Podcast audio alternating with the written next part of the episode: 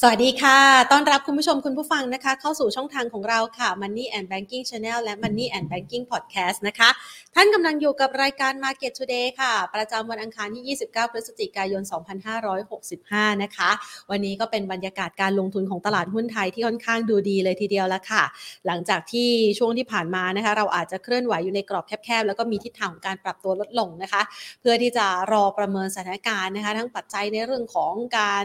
มองอัตราดอกเบี้ยนโยบายของสหรัฐอเมริกานะคะหรือแม้กระทั่งค่ะในเรื่องของการประท้วงของจีนนะคะอาจจะทำให้ภาพบรรยากาศการลงทุนเนี่ยถูกกดดันไปบ้างในขณะเดียวกันในช่วงที่ผ่านมาเนี่ยหลายๆคนก็บอกว่าเอ้ยระดับราคานี้มันแพงเกินไปแล้วหรือยังนะคะทำให้อาจจะไม่ค่อยกล้าซื้อขายกันสักเท่าไหร่นักนะคะแต่ว่าวันนี้เนี่ยบรรยากาศการลงทุนดูเหมือนจะค่อนข้างเป็นใจค่ะกับตลาดหุ้นไทยนะคะล่าสุดค่ะปิดตลาดภาคเที่ยงปรับตัวเพิ่มขึ้น เจ็ดจุดเก้าศูนย์ จุดนะคะด้วยมูลค่าการซื้อขาย สามหมื่นสามพันแปดร้อยห้าสิบหก ล้านบาทโดยปิดตลาดภาคเที่ยงไปที่ระดับ หนึ่งพันหกร้อยยี่สิบสี่จุดแปดหนึ่ง จุดค่ะห้าอันดับหลักทรัพย์ที่มีมูลค่าการซื้อขายสูงสุดในเช้าวันนี้นะคะอันดับที่หนึ่งเป็นหุ้นออร่านะคะหรือว่าออโรรา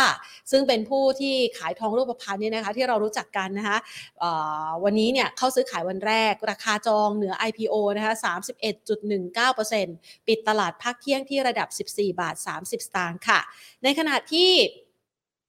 ว่าฝั่งของปตท.สผ.นะคะเริ่มมีการรีบาวกลับนะคะราคาน้ำมันก็เริ่มฟื้นเหมือนกันนะคะวันนี้ปตท.สผ.บวกเพิ่มขึ้นมา สองจุดหนึ่งเจ็ดเปอร์เซ็นต์ มายืนอยู่ที่หนึ่งร้อยแปดสิบแปดบาทกสิกรไทยฟื้นเหมือนกันนะคะปรับตัวเพิ่มขึ้น หนึ่งจุดศูนย์ห้าเปอร์เซ็นต์ ค่ะปิดตลาดภาคเที่ยงที่ระดับหนึ่งร้อยสี่สิบห้าบาท ซี พี โอ ค่ะขยับเพิ่มขึ้น ศูนย์จุดสี่เปอร์เซ็นต์ นะคะปิดตลาดที่ หกสิบสองจุดเจ็ดห้าบาทธนาคารกรุงเทพค่ะขยับเพิ่มขึ้น หนึ่งจุดศูนย์สี่เปอร์เซ็นต์ นะคะมาอยู่ที่หนึ่งร้อยสี่สิบห้าจุดห้าศูนย์บาทค่ะ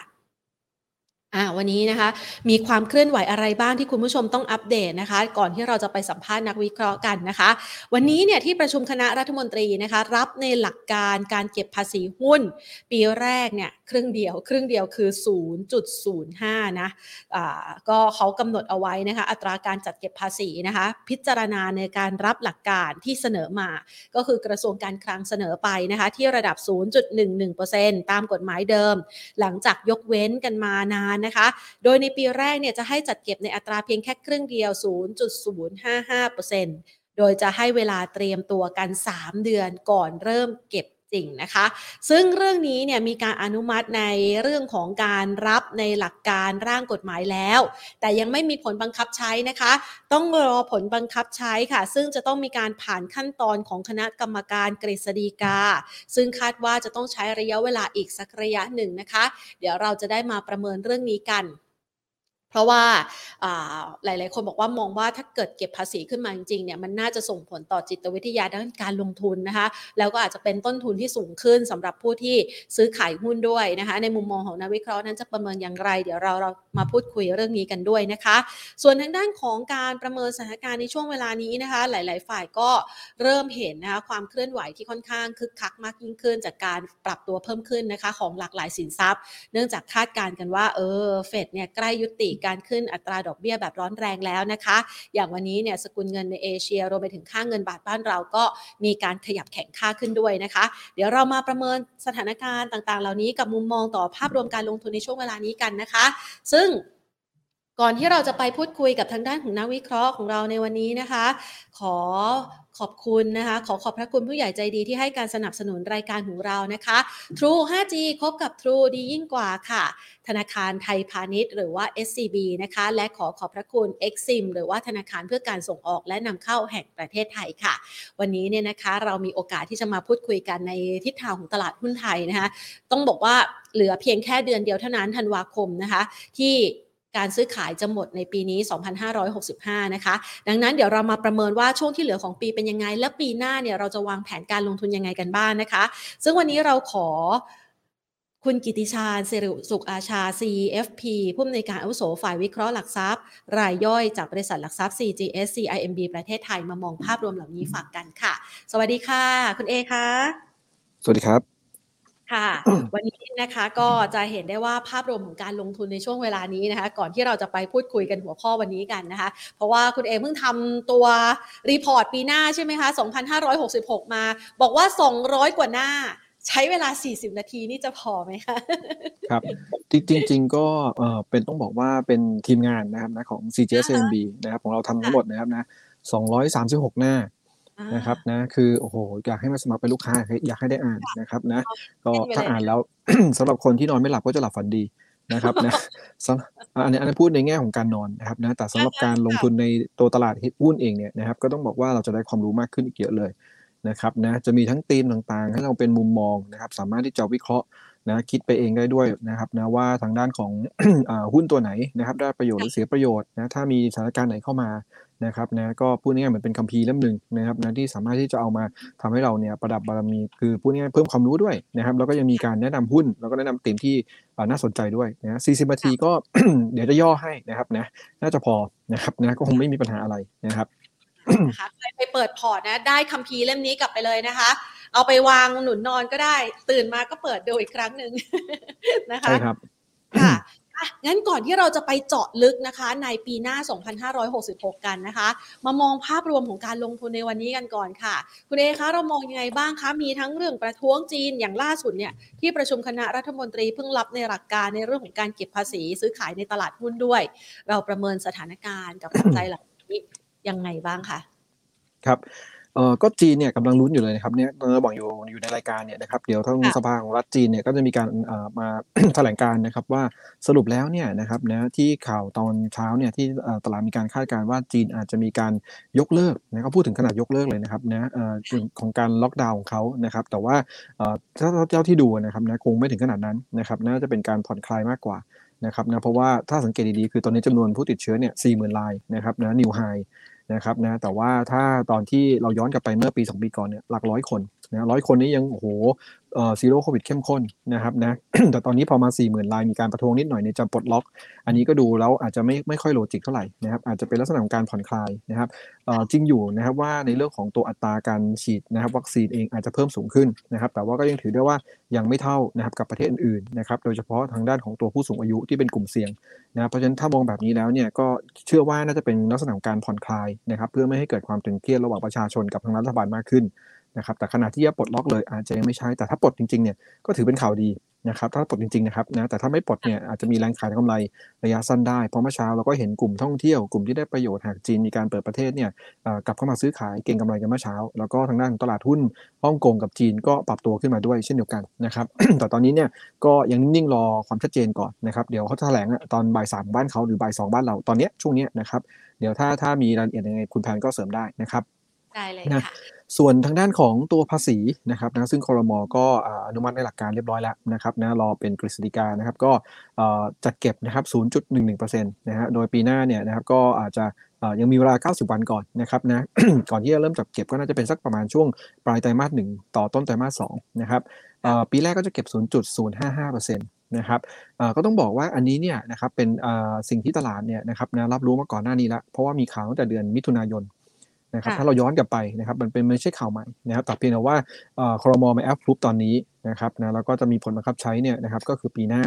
นะก็ต้องบอกว่าเอ่อถามว่ากระทบไหมกระทบนะครับเราเคยออกเปเปอร์เอ่อเรื่องของตัวการเก็บภาษีนะครับตอนนั้นเนี่ยเอ่อ ศูนย์จุดหนึ่งเปอร์เซ็นต์ ที่เขาพูดถึงกันนะครับก็เรามีการประเมินดูนะครับในเบื้องต้นว่าถ้ามีการเก็บภาษีในอัตรา ศูนย์จุดหนึ่งเปอร์เซ็นต์ เนี่ยนะครับนะอย่างที่ทางด้านของตัวเอ่อทางทางคลังเขามีการประเมินนะครับน่าจะเก็บรายได้ได้นะครับหมื่นกว่าล้านหมื่นต้นๆนะครับแล้ว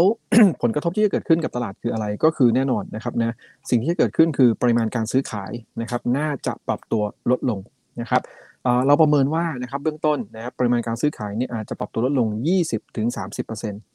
นะครับนะเนื่องจากว่าต้นทุนในการซื้อขายหุ้นเนี่ยมันก็ปรับตัวสูงขึ้นนะก็ทำให้พูดง่ายๆเลยนะครับในแง่ที่ว่าคนจะเก็งกำไรนะครับนะจากการเล่นเล่นหุ้นนะครับนะที่อาจจะบอกว่าต่อไปเนี่ยนะสองช่องกำไรแล้วนะอาจจะมีต้นทุนเพิ่มขึ้นนะครับก็ต้องเล่นเพิ่มขึ้นนะสามช่องถึงมีกำไรซึ่งเวลาตลาดไซด์เวย์อย่างช่วงนี้นะครับก็อาจจะทำกำไรได้ยากนักทุนก็เลือกที่จะอยู่นอกตลาดดีกว่านะครับเพราะฉะนั้นเนี่ยปริมาณการซื้อขายก็อาจจะหายไป ยี่สิบถึงสามสิบเปอร์เซ็นต์ ได้นะครับ ใครได้รับผลกระทบนะครับนะก็ต้องบอกว่าแน่นอนนะหลีกเลี่ยงไม่ได้ถ้าปริมาณการซื้อขายหายไปเนี่ยกลุ่มโบรกเกอร์นะครับนะก็เป็นกลุ่มแรกๆเลยที่ได้ผลกระทบแน่ๆถ้าปริมาณการซื้อขายหายไปนะครับแล้วก็ในเรื่องของหุ้นขนาดกลางขนาดเล็ก นะครับที่เป็นมีการเก็งกำไรสูงนะก็จะได้ผลกระทบนะครับคือนักทุนอาจจะเป็นลักษณะของการถือยาวมากขึ้นนะครับนะหรืออาจจะรอนะครับนะจากที่เคยเล่นแบบรายวันรายนาทีอย่างเงี้ยนะครับนะอาจจะรอเป็นสัปดาห์นะเพื่อให้มันมีกำไรมีแกปหน่อยแล้วค่อยถ่ายทอดกำไรออกไปนะครับเพราะฉะนั้นเนี่ยแน่นอนนะคนกระทบคือโบรกเกอร์กับหุ้นขนาดกลางแล้วก็ขนาดเล็กนะครับนะดังนั้นก็ประเมินว่านะครับนะผลกระทบตรงนี้เนี่ยก็อาจจะเข้าไปสู่ตลาดแต่ว่าคงไม่ได้ทำให้ดัชนีปรับตัวลดลงไปแรงมากนักเพราะว่าหุ้นขนาดใหญ่เนี่ยซึ่งเป็นบิ๊กแคปเนี่ยก็อาจจะไม่ได้มีการเทรดแบบหวังกำไรในรายวันมากนักนะเพียงแต่มีการซื้อขายตามในเรื่องของปัจจัยในแต่ละวันนะครับเพราะฉะนั้นเนี่ย เบื้องต้นก็มองว่าอันนี้ก็อาจจะมีผลกระทบในช่วงบ่ายนะครับในการเทรดบ้างนะแต่ก็คงไม่ได้ขนาดที่ทำให้แบบโอ้โหดัชนีลงไปแบบเป็นสิบจุดอะไรเงี้ยนะครับไม่ได้ impact หนักขนาดนั้นนะครับแล้วถ้าเราไปดูจากประเทศเพื่อนบ้านเราแล้วกันนะครับนะก็อย่างเช่นมาเลเซียนะครับมาเลเซียเองเนี่ยนะครับเขาไม่ได้เก็บเป็น transaction tax อย่างนี้นะครับแต่เขาบอกว่าเขาปรับเพิ่มเป็นภาษีอากร stampนะคืออ้อมๆพูดง่ายๆอ้อมๆนะเหมือนเก็บภาษีจากอากรสแตมป์นะก็อากรสแตมป์จากการขายหุ้นเนี่ยเขามีการปรับขึ้นนะครับนะ ศูนย์จุดหนึ่งเปอร์เซ็นต์ เป็น ศูนย์จุดหนึ่งห้าเปอร์เซ็นต์ นะครับในช่วงต้นปีนะครับนะต้นปีที่ผ่านมาของเราเนี่ยนะครับแต่ว่าปริมาณการซื้อขายของตลาดหุ้นมาเลเซียเนี่ยนะครับยังไม่ได้ลดลงนะครับนะก็คือจริงๆแล้วถ้าดูเฉลี่ยตอนช่วงต้นปีเนี่ยเพิ่มขึ้น เจ็ดเปอร์เซ็นต์ ด้วยซ้ำไปแต่อันนี้ก็ต้องบอกว่าเป็นเพราะว่าในด้านของตัวภาพตลาดเองที่มีการฟื้นตัวในช่วงต้นปีนะหลังจากโควิดคลี่คลายลงไปนะครับในทางที่ดีมากขึ้นนะครับขณะที่ฮ่องกงนะครับนะเราเอากรณีศึกษาในต่างประเทศมาดูด้วยนะครับฮ่องกงเองเนี่ยมีการประกาศขึ้นภาษีอากรสแตมป์เช่นเดียวกันนะครับจากการขายหุ้นนะครับจากเดิมเนี่ย ศูนย์จุดหนึ่งศูนย์เปอร์เซ็นต์ นะเป็น ศูนย์จุดหนึ่งสามเปอร์เซ็นต์ นะครับตั้งแต่วันที่หนึ่งสิงหาคมปีสองพันยี่สิบเอ็ดเอาที่ใกล้ๆที่ผ่านมานะครับส่งผลให้มูลค่าของตัวตลาดหุ้นฮ่องกงในปริมาณการซื้อขายเนี่ยลดลงประมาณ สิบสองเปอร์เซ็นต์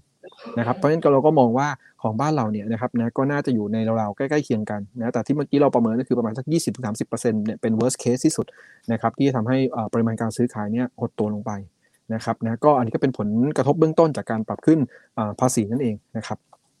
บค่ะก็แต่ว่าของบ้านเราเนี่ยมันน่าจะมีผลหลังจากนี้อีกสักประมาณปีหน้านะคะเพราะว่ามันจะต้องมีผ่านการพิจารณาจากคณะกรรมการกฤษฎีกากันก่อนใช่ไหมคะครับใช่ครับก็จริงๆคืออันนี้จริงๆผมคิดว่านักทุนก็คงจะรับรู้ข่าวตั้งแต่วันนี้แล้วแหละนะครับนะส่วนหนึ่งนะฮะแล้วก็รอให้มีการประกาศใช้นะเป็นทางการอีกครั้งหนึ่งนะครับนะวันนั้นก็อาจจะมี impact อีกเล็กน้อยนะเพราะนักทุนก็จะเริ่มปรับตัวแล้วนะครับค่ะอ่านะคะก็อาจจะเป็นการติดตามข่าวมาฝากกันด้วยนะคะทำให้บรรยากาศการลงทุนในช่วงเวลานี้เนี่ยเรามองว่ากรอบการซื้อขายของตลาดหุ้นไทยน่าจะทรงๆอยู่ประมาณนี้จนถึงสิ้นปีไหมคะคุณเอเราประเมินยังไงบ้างอะค่ะครับเอ่อจริงๆต้องบอกว่าถ้าเราดูกรอบในเดือนพฤศจิกายนนะครับนะต้องบอกว่าเป็นเป็นเดือนที่กรอบเนี่ยแคบมากนะครับนะนักทุนอาจจะรู้สึกแบบเบื่อๆนะครับนะเพราะว่าอึดอัดนะมันไม่ไปไหนเลยเอ่อลงไปข้างล่างก็หนึ่งพันหกร้อยสิบขึ้นไปข้างบนเนี่ยนะครับก็ หนึ่งพันหกร้อยสี่สิบ นะจริงๆมีอยู่วันเดียวนะที่ทะลุขึ้นไปนะแต่ถ้าดูกรอบชัดๆเนี่ย หนึ่งพันหกร้อยสามสิบห้า เอ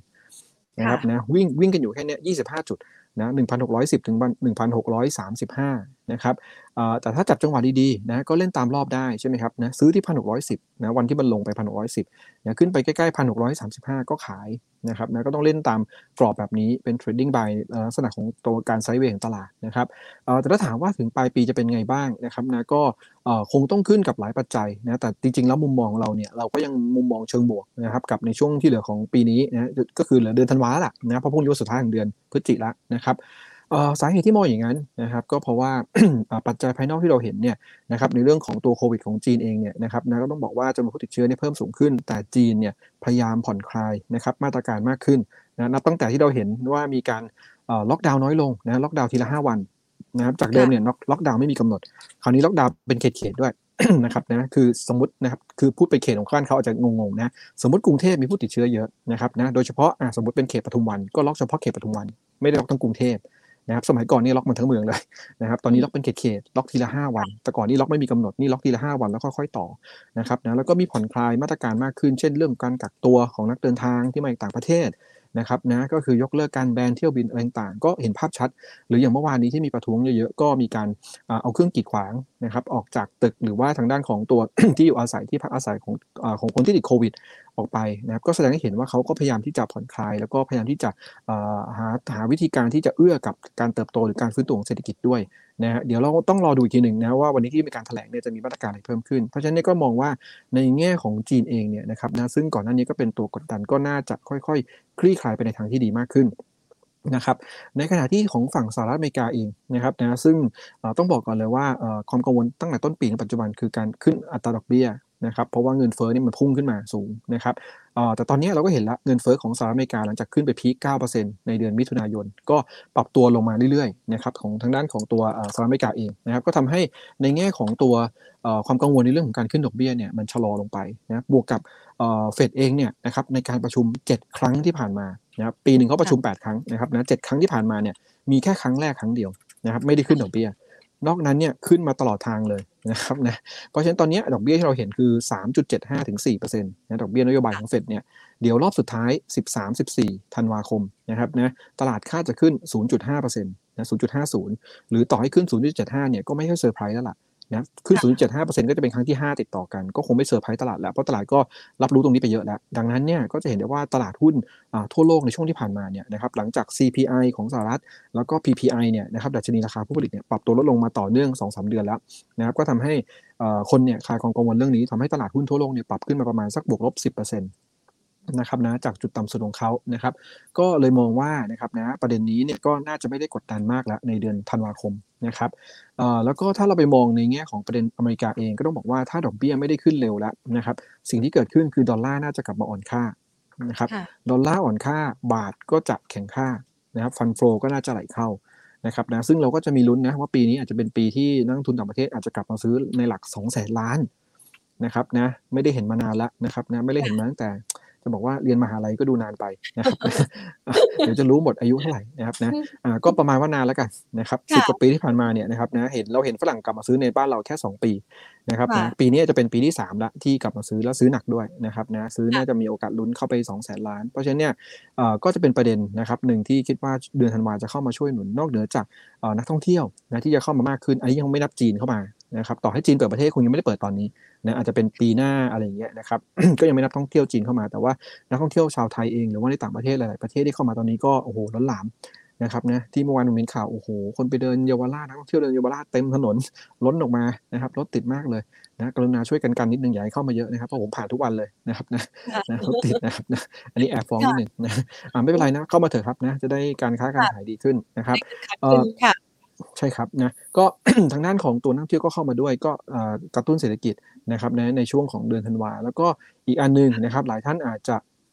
นะครับยังไม่ได้ขยับขยายก็คือในเรื่องของตัวการซื้อกองทุนลดหย่อนภาษี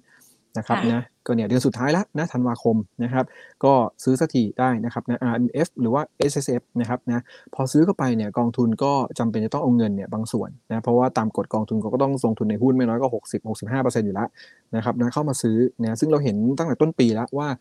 กองทุนรวมในประเทศเราเนี่ยนะครับนะกองทุนรวมเนี่ยมีการขายออกมาตลอดนะครับเอ่ออย่างปีนี้เนี่ยกองทุนรวมขายมาแล้ว หนึ่งแสนห้าหมื่นหกพัน ล้าน year to date นะหนึ่งแสนห้าหมื่นหกพัน ล้านนักทุนต่างประเทศซื้อมา หนึ่งแสนแปดหมื่นสองพัน ล้านนะครับใกล้เคียงกันเลย นะดัชนีถึงไม่ไปไหนนะดัชนี year to date ปัจจุบันก็ลบอยู่ประมาณ หนึ่งเปอร์เซ็นต์ กว่าๆนะครับเกือบๆสองโดยประมาณ สองเปอร์เซ็นต์ ก็ได้นะครับเอ่อเพราะฉะนั้นเนี่ยก็ต้องบอกว่าถ้าเดือนสุดท้ายเนี่ยต่างชาติกลับเข้ามาซื้อนะเพราะว่าคลี่คลายเรื่องความกังวลของสหรัฐอเมริกาขึ้นดอกเบี้ยนะครับนะดอลลาร์อ่อนสองนะครับกองทุนรวมในประเทศกลับเข้ามาซื้อส่วนใหญ่เขาก็เน้น Big Cap อยู่แล้วนะดัชนีก็น่าจะขึ้นได้นะครับเพราะฉะนั้นเนี่ยปลายปีไปลุ้นกันนะว่าดัชนีจะขึ้นไปยืนที่ระดับอย่างน้อยๆนะปิดของปลายปีที่แล้วที่ หนึ่งพันหกร้อยห้าสิบเจ็ด จุดได้ก่อนหรือเปล่านะครับถ้าได้ค่อยค่อยไปว่ากันนะครับว่าจะขึ้นไปเห็นแตะ หนึ่งพันเจ็ดร้อย จุดอะไรหรือเปล่านะครับนะอันนี้ก็เป็นปัจจัยที่เรามองนะครับในเดือนธันวาคมน่าจะมีโอกาสที่จะบวกขึ้นได้แต่วอลุ่มก็คงปริมาณการซื้อขายก็คงจะเบาๆนะครับนะคงไม่ได้เพิ่มเติมอะไรมากนะเพราะปกติก็เป็นเดือนสุดท้ายที่คนก็จะหยุดการเทรดแล้วก็ไปไปพักผ่อนกันอยู่แล้วนะครับนะก็จะเป็นภาพลักษณะแบบนี้นะครั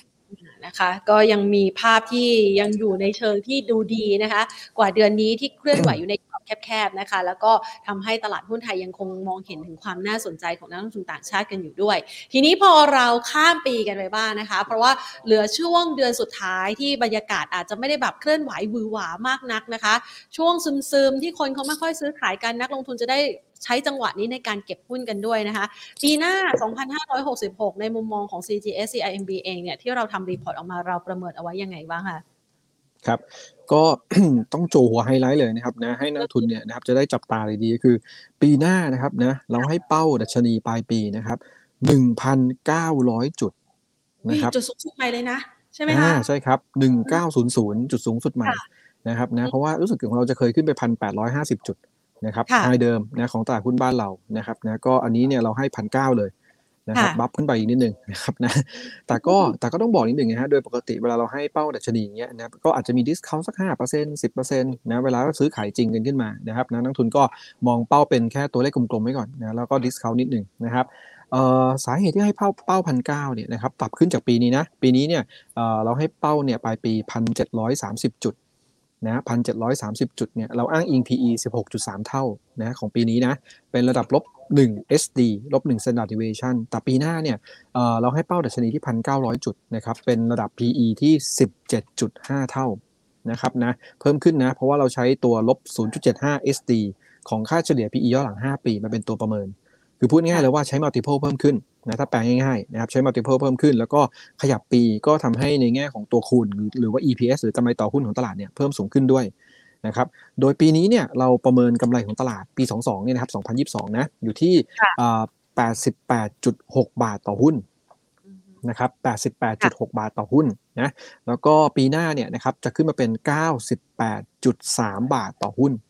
นะครับเติบโต สิบเอ็ดเปอร์เซ็นต์ นะ สิบเอ็ดเปอร์เซ็นต์ จากปี สองพันยี่สิบสอง นะครับเอ่อส่วนปี สองพันยี่สิบสอง ก็จะเติบโต เก้าเปอร์เซ็นต์ นะฮะจากปี สองพันยี่สิบเอ็ด นะคือพูดง่ายๆพอเราให้ multiple เนี่ยที่มันเพิ่มสูงขึ้นก็เนื่องจากว่าเอ่อกำไรในปีหน้าของตลาดหลักทรัพย์บ้านเราเองเนี่ยมันเติบโตได้มากกว่าปีนี้นะครับเอ่อแล้วถ้าเราย้อนไปดูนะครับคือถามว่าของเรา forecast แบบ aggressive ไปไหมไม่ใช่นะครับเพราะว่าถ้าเราไปอ้างอิงของ ไอ เอ็ม เอฟ นะครับ ไอ เอ็ม เอฟ เองกองทุนการเงินระหว่างประเทศนะเขาก็บอกอยู่แล้วนะครับนะว่ามีเพียงแค่สองประเทศในเอเชียที่ปีนี้ จี ดี พี จะเป็นบวกและปีหน้าจะเติบโตได้ด้วยนะคือจะเพิ่มขึ้นต่อเนื่องก็คือมีไทยกับจีนนั่นแหละนะพี่น้องกันขึ้นมานะครับนะก็เป็นสองประเทศแหละที่จะเติบโตได้นะครับก็ต้องบอกว่าส่วนหนึ่งจีนเองอาจจะฟื้นจากการล็อกดาวน์นะจากในเรื่องของโควิดนะเหมือนเราที่เราเปิดประเทศขึ้นมาในปีนี้เต็มที่นะครับเอ่อของ จี ดี พี บ้านเราเนี่ย ไอ เอ็ม เอฟ คาดการณ์ว่าปีนี้ สองพันยี่สิบสอง นะครับนะจะได้อยู่ที่ประมาณ สองจุดเจ็ดเปอร์เซ็นต์ แล้วก็ปีหน้าเป็นประมาณสัก สามจุดแปดเปอร์เซ็นต์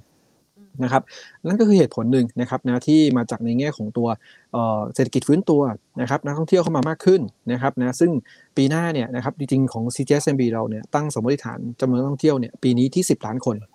นะสิบล้านคนนะปีหน้าเนี่ยยี่สิบเอ็ดล้านคนเพิ่มมาเท่าตัวแล้วก็ปีสองพันยี่สิบสี่นะครับจะขึ้นมาเป็นสี่สิบล้านคนนะครับสี่สิบล้านคนนี้จะกลับไปเท่ากับปีสองพันสิบเก้า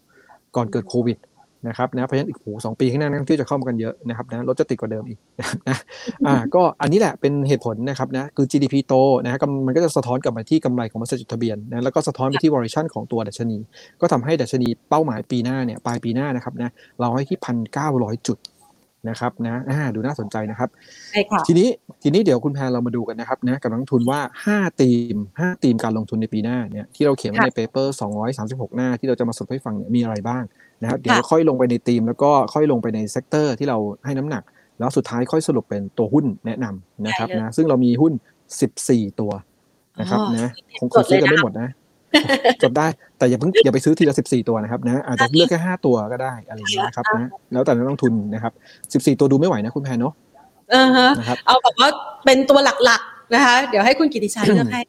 ได้ครับเดี๋ยวผมบอกทั้งสิบสี่ตัวแต่นักลงทุนเวลาไปเลือกก็เลือกเอาสักห้าตัวที่ตัวเองชอบแล้วกันนะครับนะอ่าเรามาดูธีมกันก่อนนะห้าธีมนะครับเอาสั้นๆก่อนแล้วเดี๋ยวค่อยไปลงรายละเอียดนะครับธีมแรกก็คือธีมของ election play นะครับก็คือการเลือกตั้งนะครับยังไงก็ต้องมีแล้วล่ะปีหน้านะถ้าไม่มีเหตุการณ์การเมืองอุบัติเหตุการเมืองปีนี้ยุบสภาอะไรไปก่อนคือต่อให้ยุบตอนนี้ก็ไม่ทันแล้วนะก็ต้องไปเลือกตั้งปีหน้าอยู่ดีเพราะเพราะปีหน้าที่จะบอกเลือกตั้งก็คือเพราะว่าทางด้านรัฐบาลจะครบเทอมแล้วมีนาคมนะครับแล้วถ้าอยู่จนครบเทอมเนี่ยก็จะมีการเลือกตั้งเดือนพฤษภาคมนะครับเพราะฉะนั้นเนี่ยเรื่องของธีมการเลือกตั้งก็จะมานะครับแน่นอนเอ่อเวลามีการเลือกตั้งใช่ไหมครับนะเม็ดเงินก็สะสะพัดใช่ไหมครับคุณแพนครับนะโดยเฉพาะทางฝั่งลักย่างต่างฝั่งที่เป็นเอ่อต่างจังหวัดอะไรอย่างเงี้ยนะครับเม็ดเงินก็จะหมุนเวียนดีเลยทีเดียวนะครับนะเอ่อเพราะฉะนั้นเนี่ยนะครับนะธีมนี้ก็จะเป็นธีมนึงที่เรามองว่าพวก domestic play จะมานะครับนะอ่ะเดี๋ยวค่อยเล่าให้ฟังนะอันที่สองก็จะเป็นธีมที่บอกว่าหุ้น big cap เนี่ยนะครับนะจะ perform ได้ดีกว่าหุ้น small capนะครับเหตุที่เป็นอย่างนั้นเรามีสองประเด็นหลักก็คืออันที่หนึ่งก็คือเรามองว่านักทุนต่างประเทศปีหน้าจะยังคงเข้าซื้อต่อเนื่องฟันโฟไหลต่อเนื่องเพราะว่า จี ดี พี บ้านเราเติบโตได้ดีกว่าเพื่อนบ้านนะครับแล้วก็อีกอันนึงก็คือเรื่องของตัวทางด้านของตัวหุ้นเล็กนะครับที่มีปัญหานะครับจากปีนี้เอาง่ายๆเลยที่เราเห็นตอนกลางเดือนที่ผ่านมาคือหุ้นมอ นะครับนะพอมีปัญหาในเรื่องของตัวความไม่โปร่งใสก็ทำให้นักทุนเองเนี่ยรวมถึงทางด้านของตลาดเองหรือผู้คุมกฎกลตต่างก็ต้องมีมาตรการรัดกุมมากขึ้นเพราะฉะนั้นการที่จะเก็งกำไรหุ้นขนาดกลางขนาดเล็กก็อาจจะลำบากมากขึ้นในปีหน้านะครับวอลเลชั่นต่างๆเองก็อาจจะโดนจำกัดมากขึ้นนะครับนะแล้วก็อย่างที่เราทราบเมื่อกี้ที่เราพูดถึงในเรื่องของภาษีนะครับนะภาษี transaction tax นะก็ทำให้เป็นลบกับหุ้นขนาดเล็กอยู่แล้วนะครับนะอันนี้ก็เราเลยมองว่า big cap น่าจะปรับตัวได้ดีกว่านะครับ small cap อันตีนที่สองนะตีนที่สามก็คือ strong tourism momentum ก็คือว่าจำนวนนักท่องเที่ยวจะเข้ามามากขึ้นปีหน้าเพิ่มเป็นเท่าตัวนะที่ผมเล่าให้ฟังไปแล้วนะครับแล้วเราแอสซูมว่าจะมีนักท่องเที่ยวเข้ามาเพิ่มเติมเนี่ยจากปีนี้สิบล้านเป็นสิบเอ็ดเป็นยี่สิบเอ็ดล้านคนในปีหน้าก็คือเพิ่มเข้ามาอีกสิบเอ็ดล้านคนนะครับปกติเวลาไปท่องเที่ยวเนี่ยนะเหมือนเหมือนเราไปญี่ปุ่นเนาะคนคนอื่นมาในประเทศไทยเนี่ยก็ค่าเฉลี่ยในการใช้จ่ายก็ประมาณตกหัวละ ห้าหมื่น บาทนะครับนะเพราะฉะนั้นเนี่ย spending ที่จะเพิ่มเข้ามาในปีหน้านะครับก็คือส่วนต่างระหว่างสิบกับยี่สิบเอ็ดล้านคนเนี่ยก็คือสิบเอ็ดล้านคนก็จะมีเม็ดเงินเข้ามาเฉพาะนักท่องเที่ยวนะครับประมาณ ห้าแสนห้าหมื่น ล้านบาทหรือคิดเป็นประมาณ สามเปอร์เซ็นต์ ของ จี ดี พี นะ จี ดี พี ก็อยู่ที่ประมาณสิบแปดล้านล้านบาทโดยประมาณนะครับเพราะฉะนั้นเนี่ยตรงนี้ก็จะเป็นตัวช่วยเลยนะหนุนตัว จี ดี พี หนุนให้เศรษฐกิจฟื้นตัวนะครับนะเพราะฉะนั้นเซกเตอร์ที่ได้ประโยชน์ตรงนี้แน่นอนนะครับทัวริซึมเข้ามาเยอะก็โรงแรมและการท่องเที่ยวนะครับเอ่อท็อปิกเดี๋ยวบอกตอนหลังนะครับนะอันที่สี่นะก็คือธีมของค่าเงินบาทที่แข็งค่านะครับก็สอดคล้องกับที่มิกกี้บอกแล้วว่าดอลลาร์น่าจะกลับมาอ่อนแล้วเพราะว่าเฟดไม่ได้เร่งขึ้นดอกเบี้ยเหมือนปีนี้ละนะครับสองก็คือนักท่องเที่ยวเข้ามาเยอะนะครับก็ต้องมาแลกค่าเงินบาทนะเงินบาทก็ต้องเอ่อแข็งค่าขึ้นนะเพราะฉะนั้นหุ้นที่ได้ประโยชน์จากเงินบาทแข็งค่าเนี่ยก็จะเป็นตัวที่เป็นธีมมาเล่นได้ในปีหน้านะครับเอ่อสุดท้ายก็คือธีมของ อี เอส จี นะครับนะก็คือเรื่องของการรักสิ่งแวดล้อมเรื่องธรรมาภิบาลต่างๆซึ่งกองทุนต่างๆก็เอ่อเลือกที่จะมาลงทุนในพวกของ อี เอส จี หรือออกกองทุนพวก อี เอส จี มากขึ้นนะครับเดี๋ยวเรามาดูว่าหุ้นเอ่อที่เกี่ยวข้องกับ อี เอส จี เนี่ยนะครับมีตัวไหนที่เอ่อน่าสนใจได้บ้างนะครับที่จะสามารถเลือกลงทุนและยังมีอัพไซด์อยู่นะครับเพราะตลาดเนี่ยโอ้โหเลือกหุ้น อี เอส จี เพิ่มเข้ามาปีนี้เนี่ยสามสิบสี่หุ้นเลยนะครับสามสิบสี่ชื่อนะซื้อทั้งหมดก็ไม่ไหวเหมือนกันนะเดี๋ยวเดี๋ยวผมเลือกให้สักห้าตัวนะครับซื้อสักห้าตัวพอนะครับนะเมื่อกี้หกสิบสี่ตัวยังไม่ไหวเลยจะซื้อสามสิบสี่ตัวนะครับอันนี้ก็เหนื่อยแล้วเออนะครับนะเพราะนี่คือห้าธีมหลักๆก่อนนะครับนะสำหรับของปีหน้านะครับคุณแผนค่ะนะคะโอ้เห็นจากห้าธีมหลักๆเนี่ยนะคะมันก็อ้างอิงกับการเติบโตของเศรษฐกิจในปีหน้านะคะแล้วก็เรียกว่าเป็นความนิยมหรือว่าเป็นหุ้นที่มีเสน่ห์นะคะที่เชื่อว่าหลายๆท่านก็กำลังจับตามองอยู่นะคะทีนี้ถ้าเราลงลงลึกลงไปนะคะสิบสี่ตัวที่ว่าในแต่ละธีมเนี่ยนะคะมันมีอะไรบ้างคะที่นักลงทุนจะต้องจับตาครับเดี๋ยวก่อนไปสิบสี่ตัวนะครับเราทิ้งไว้ช่วงท้ายเดี๋ยวคนฟังไม่ถึงนะครับนะเราเก็บไว้ก่อนนะอุบไตนิดนึงนะฮะขอขอไปเซกเตอร์ก่อนนะครับนะเดี๋ยวเราค่อยๆลงทีละละเอียดนะเซกเตอร์ที่เราเอ่อใช่ครับนะเซกเตอร์ที่เราแนะนำเนี่ยในปีหน้าจะเป็นยังไงนะก็ต้องบอกว่าอาจจะกลับด้านจากปีนี้นิดนึงนะครับนะคือปีนี้เนี่ยถ้าเราไปดูเซกเตอร์ที่เป็นวัฏจักรเซกเตอร์ที่เกี่ยวกับน้ำมันสินค้าโภคภัณฑ์เนี่ยขึ้นได้ดีนะครับขึ้นได้ดีในช่วงหนึ่งนะครับแต่ช่วงปลายปลายปีอาจจะแผ่วลงไปบ้างนะครับแต่ปีหน้าเนี่ยเรามองว่าเซกเตอร์ที่เป็น domestic playนะคือการฟื้นตัวของเศรษฐกิจภายในประเทศเนี่ยจะกลับมานะครับฟื้นตัวได้ดีกว่าหุ้นที่เป็น cyclical หรือหุ้นที่อิงกับปัจจัยในต่างประเทศนะครับเหตุผลก็คือชัดเจนนะครับนะว่าปีหน้าทุกคนก็มองเหมือนกันว่าทางด้านของฝั่งสหรัฐอเมริกาแล้วก็ยุโรปเองจะเกิดภาวะเศรษฐกิจถดถอยนะครับเงินเฟ้อสูงนะครับนะเศรษฐกิจยังไม่ได้ฟื้นตัวเต็มที่บวกกับดอกเบี้ยก็พุ่งขึ้นด้วยนะครับเพราะฉะนั้นเนี่ยฝั่งสหรัฐกับยุโรปเนี่ยเจอเศรษฐกิจถดถอยแต่ในเอเชียยังพอไปได้เพราะฉะนั้นเม็ดเงินก็จะไหลกลับเข้ามาในฝั่งของเอเชียนะครับเราก็เลยมองในเรื่องของตัว domestic play เนี่ยน่าจะเป็นตัวที่ไปได้สำหรับปีหน้านะครับเพราะฉะนั้นเนี่ยนะครับท็อปพิกของเราเนี่ยนะครับในตัวเซกเตอร์ที่เราให้น้ำหนักเนี่ยนะครับนะส่วนใหญ่ก็จะเป็น domestic play นะครับเป็นหลักนะครับห้ากลุ่มเนี่ยนะครับกลุ่มแรกเลยนะครับนะก็คือกลุ่มธนาคารพาณิชย์นะครับแบงค์นะครับนะอันนี้ก็ชัดเจนอยู่แล้วนะครับว่าเศรษฐกิจฟื้นตัวนะครับนะในแง่ของสินเชื่อก็เติบโตได้ดีนะครับเอ่อ เอ็น พี แอล ก็ลดลงนะครับเครดิตคอสก็จะปรับตัวลดลงนะครับบวกกับดอกเบี้ยเป็นขาขึ้นนะครับเดี๋ยวประชุมกนง.นะครับพรุ่งนี้ก็จะทราบแล้วนะว่าดอกเบี้ยจะขึ้น ศูนย์จุดสองห้าเปอร์เซ็นต์ ตามที่ตลาดคาดหรือเปล่านะครับแล้วก็ปีหน้าก็ยังมีโอกาสที่จะปรับขึ้นได้อีกนะครับถ้าปรับขึ้นเนี่ยนะครับนะก็แน่นอนนะครับส่วนต่างอัตราดอกเบี้ยหรือว่า net interest margin ของแบงก์ก็จะปรับตัวดีขึ้นด้วยนะเพราะฉะนั้นแบงก์ปีหน้ายังไปได้ต่อนะครับนะโดยเฉพาะแบงก์ขนาดใหญ่นะครับเอ่อส่วนของเซกเตอร์ถัดมาที่เรา overweight ก็คือเซกเตอร์ค้าปลีกนะครับค้าปลีกเนี่ยก็ต่อเนื่องจากปีนี้นะครับปีนี้เราเพิ่งเปิดประเทศตอนประมาณสักหนึ่งกรกฎาคมนะที่ยกเลิก Thailand Pass ไปเปิดเต็มตัวนะครับมันก็อาจจะรับรู้ผลประโยชน์ในครึ่งปีแต่ปีหน้าเนี่ยก็จะรับรู้ได้เต็มปีเพราะฉะนั้นเนี่ยยอดขายต่อสาขาเดิมการ spending ต่างๆรวมถึงผลกำไรนะของบริษัทที่อยู่ในกลุ่มนี้ก็จะยังฟื้นตัวได้ต่อเนื่องนะครับก็เป็นกลุ่มที่สองนะที่เราให้เป็น overweight หรือเพิ่มน้ำหนักนะครับก ลุ่มที่สามคือกลุ่มอสังหาริมทรัพย์นะก็เป็นกลุ่มที่เติบโตในประเทศเช่นเดียวกันนะเพราะว่าเรามองว่าเศรษฐกิจค่อยๆฟื้นตัวเนี่ยคนก็จะมีกำลังซื้อมากขึ้นถึงแม้ดอกเบี้ยปรับตัวขึ้นแต่ยังขึ้นไม่เยอะนะครับเพราะของบ้านเราปัจจุบันเนี่ยอยู่ที่ หนึ่งเปอร์เซ็นต์ นะสมมุติพรุ่งนี้ดอกเบี้ยนโยบายขึ้น ศูนย์จุดสองห้า ก็จะเป็น หนึ่งจุดสองห้า ปีหน้าเนี่ยหลายๆค่ายก็คาดว่าดอกเบี้ยนโยบายบ้านเราน่าจะอยู่ประมาณสัก หนึ่งจุดห้า ถึง สองเปอร์เซ็นต์ เท่านั้นนะครับไม่ได้ขึ้นไปไกลกว่านี้เพราะงั้นก็ยังถือว่าไม่ได้สูงเกินไปถ้าเทียบกับฝั่งอเมริกาที่อาจจะขึ้นไปแตะระดับ ห้าเปอร์เซ็นต์ ละในปีหน้านะครับเพราะฉะนั้นเนี่ยกลุ่มกำลังซื้อต่างๆเนี่ยก็น่าจะกลับมาในกลุ่มอสังหาริมทรัพย์ด้วยนะก็ยังเป็นอีกกลุ่มนึงที่น่าสนใจบวกกับ dividend yield ก็สูงด้วยนะครับเอ่อกลุ่มที่สี่คือกลุ่มโรงแรมและการท่องเที่ยวนะครับนะอันนี้ก็สอดคล้องกับธีมเมื่อกี้ที่เราบอกนะครับว่าทัวริซึมจะเข้ามาได้เยอะนะครับเพราะโรงแรมการท่องเที่ยวยังไปได้ดีอยู่นะครับแล้วก็กลุ่มสุดท้ายคือกลุ่มดิจิทัลนะครับนะกลุ่มพวกอ่าพวก อี วี พวกเทคโนโลยีต่างๆนะครับนะที่เป็น disrupt ต่างๆเนี่ยนะก็ยังเป็นธีมของตัวตลาดโลกแล้วก็รวมถึงตลาดหุ้นไทยด้วยนะก็จะเป็นอีกกลุ่มที่เรา overweight อยู่นะครับห้ากลุ่มใหญ่นะครับนะที่เรา overweight นะครับเอ่อส่วนท็อปพิกสั้นๆนิดนึงแล้วกันนะแบงค์แบงค์ใหญ่เนี่ยนะครับเราเน้นเน้นตัว บี บี แอล นะครับ เอส ซี บี K-Bank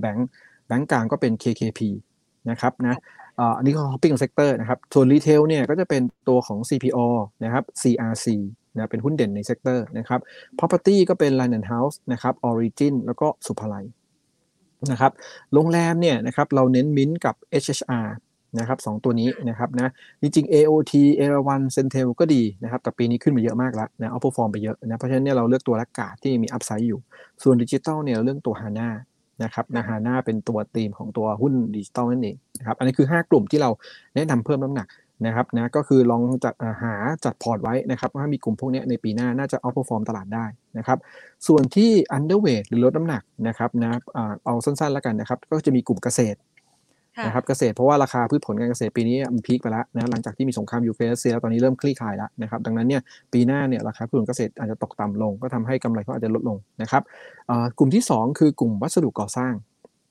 งนะครับเราลดน้ำหนักเช่นเดียวกันนะครับนะก็อันนี้ก็คือมาจากต้นทุนต่างๆที่ยังปรับตัวสูงขึ้นอยู่นะครับนะถึงแม้ว่าในแง่ของราคาอาจจะลงมาบ้างก็ตามนะแต่เราคิดว่าในเรื่องของตัวความน่าสนใจรวมถึง valuation ของตัวกลุ่มนี้ยังยังมีจำกัดอยู่นิดนึงนะครับกลุ่มที่สามคือเทเลคอมที่เราลดน้ำหนักนะครับนะก็ยังไม่ได้มีอะไรน่าสนใจมากนะก็คงรอการควบรวมระหว่างตัว True กับ ดี แท็ก นะให้จบไปก่อนแล้วก็เห็น Synergy มากขึ้นก่อนนะครับนะก็ยัง Underweight อยู่นะกลุ่ม Telecom นะครับถัดมาคือกลุ่มขนส่งนะ Transportation นะครับนะก็เป็นกลุ่มที่เรา Underweight พร้อมๆกับกลุ่ม Media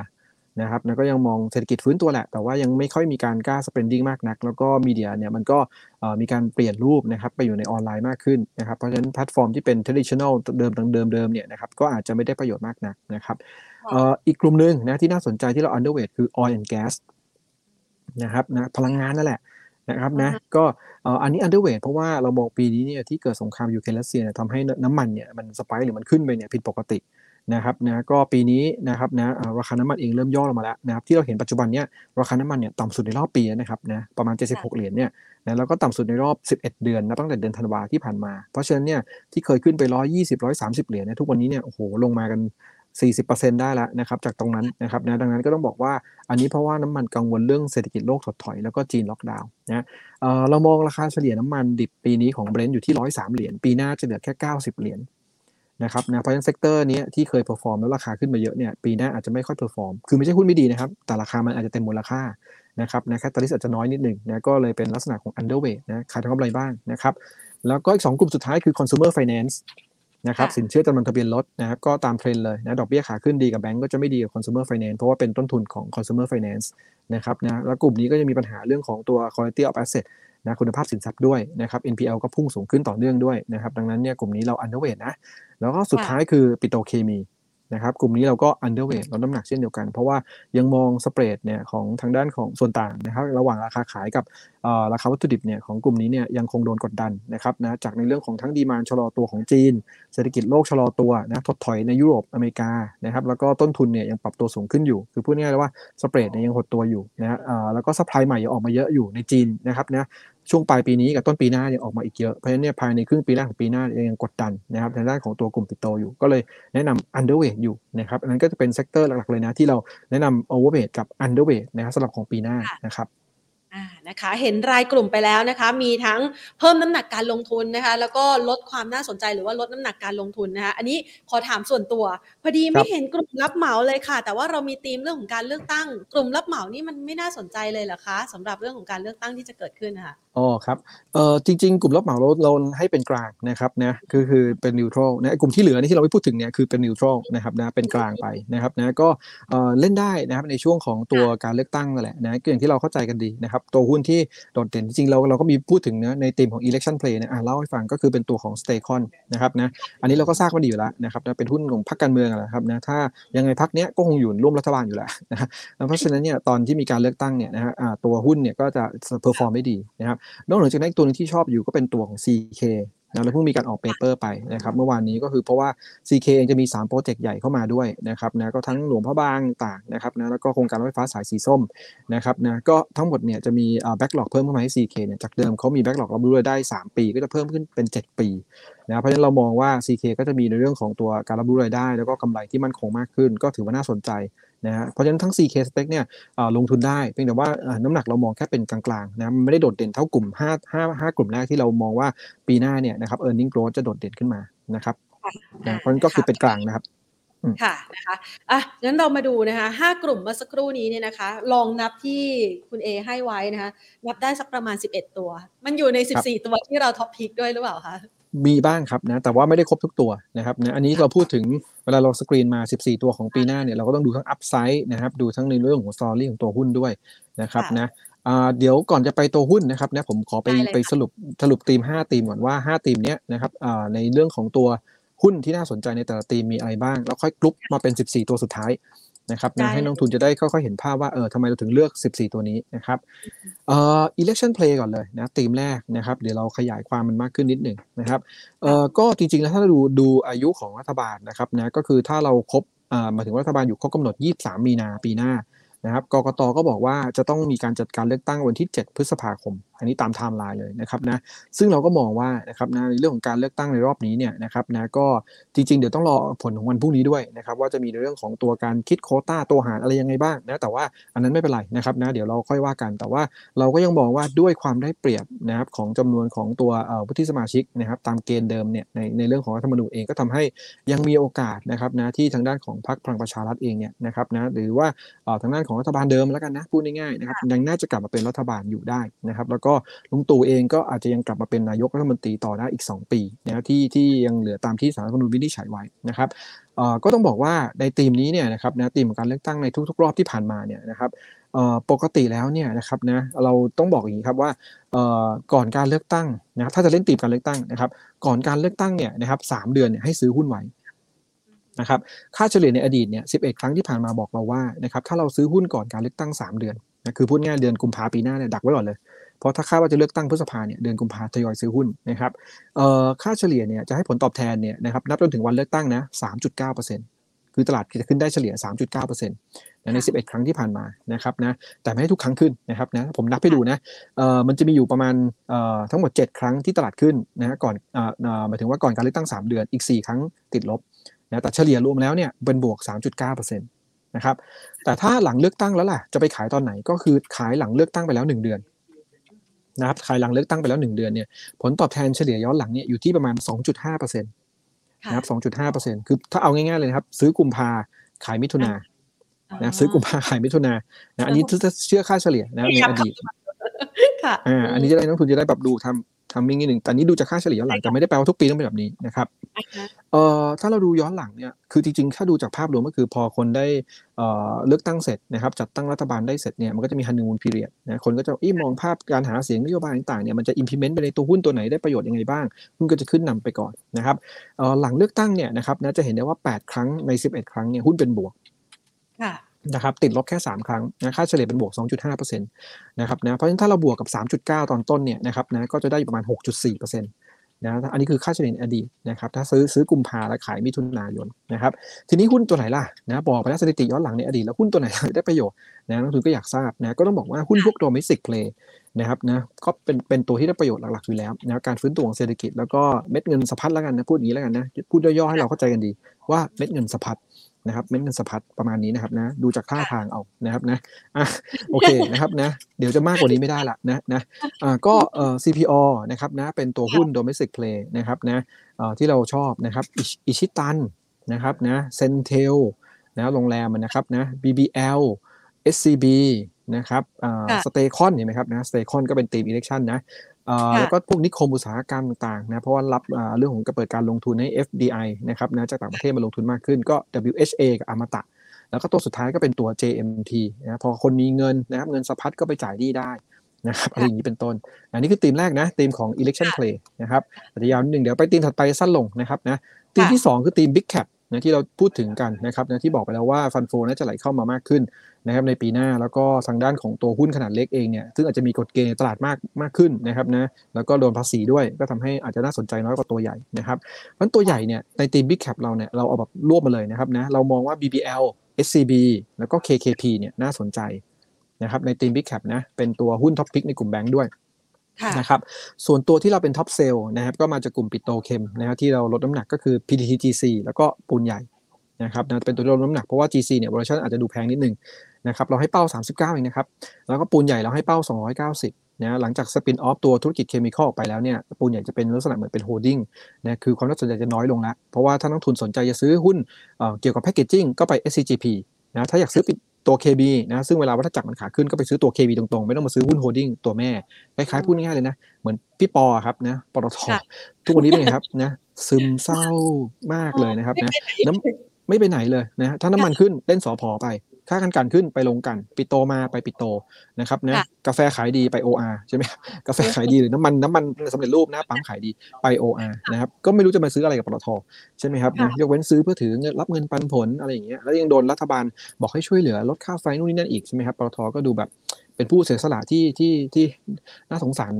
รนะประมาณนี้นะครับนะเราไปดูนิดนึงครับปีนี้เนี่ยเอ่อ Big Cap เองถือว่าเอาเพอร์ฟอร์มนะครับนะก็เซ็ตห้าสิบเนี่ยปีนี้เนี่ยนะครับตอนทำรีพอร์ตเนี่ยติดลบแค่ ศูนย์จุดสามเปอร์เซ็นต์ เทียบกับเซ็ตที่ติดลบอยู่ สองเปอร์เซ็นต์ เพราะฉะนั้นถ้าถือเซ็ตห้าสิบไว้ยังไงก็ยังเซฟกว่าหรือเซ็ตอ่า Big Cap เนี่ยนะครับในปีหน้าเราก็ยังเชื่อว่าน่าจะเป็นคอนทินิวอย่างนี้ต่อไปนะครับส่วนธีมที่สามก็คือเรื่องของตัวทัวริซึมนะครับนักท่องเที่ยวนะที่เมื่อกี้ผมเล่าให้ฟังไปบ้างแล้วนะครับว่าน่าจะเพิ่มขึ้นจากสิบล้านคนปีนี้เป็นยี่สิบเอ็ดล้านคนในปีหน้าแล้วก็เพิ่มเป็นสี่สิบล้านคนในปีสองพันยี่สิบสี่นะครับตัวนี้เนี่ยนะครับแน่นอนนะครับอ่าเซกเตอร์ที่ได้ประโยชน์ก็คือท่องเที่ยวโดยตรงคือโรงแรมนะแล้วก็อ่าทางด้านของตัวผู้ป่วยต่างชาติที่จะเข้ามารักษาในประเทศไทยที่มากขึ้นก็คือโรงพยาบาลจะเป็นอีกเซกเตอร์นึงที่ได้ประโยชน์เพราะฉะนั้นท็อปพิกในธีมนี้เนี่ยเราเลือก MINT นะครับนะ เอช เอช อาร์ แล้วก็บำรุงราษฎร์นะครับเป็นท็อปพิกในเซกเตอร์นี้นะครับนะเพราะว่ามูลค่าเรารู้ดีอยู่แล้วว่าเอ่อ หกสิบเจ็ดสิบเปอร์เซ็นต์ นะครับของรายได้เขามาจากผู้ป่วยต่างชาตินะเพราะถ้าเข้ามาได้เยอะขึ้นแน่นอนมูลค่าก็จะดีนะครับส่วน MINT กับ เอช เอช อาร์ เนี่ยเอ่อก็ต้องบอกปีนี้ underperform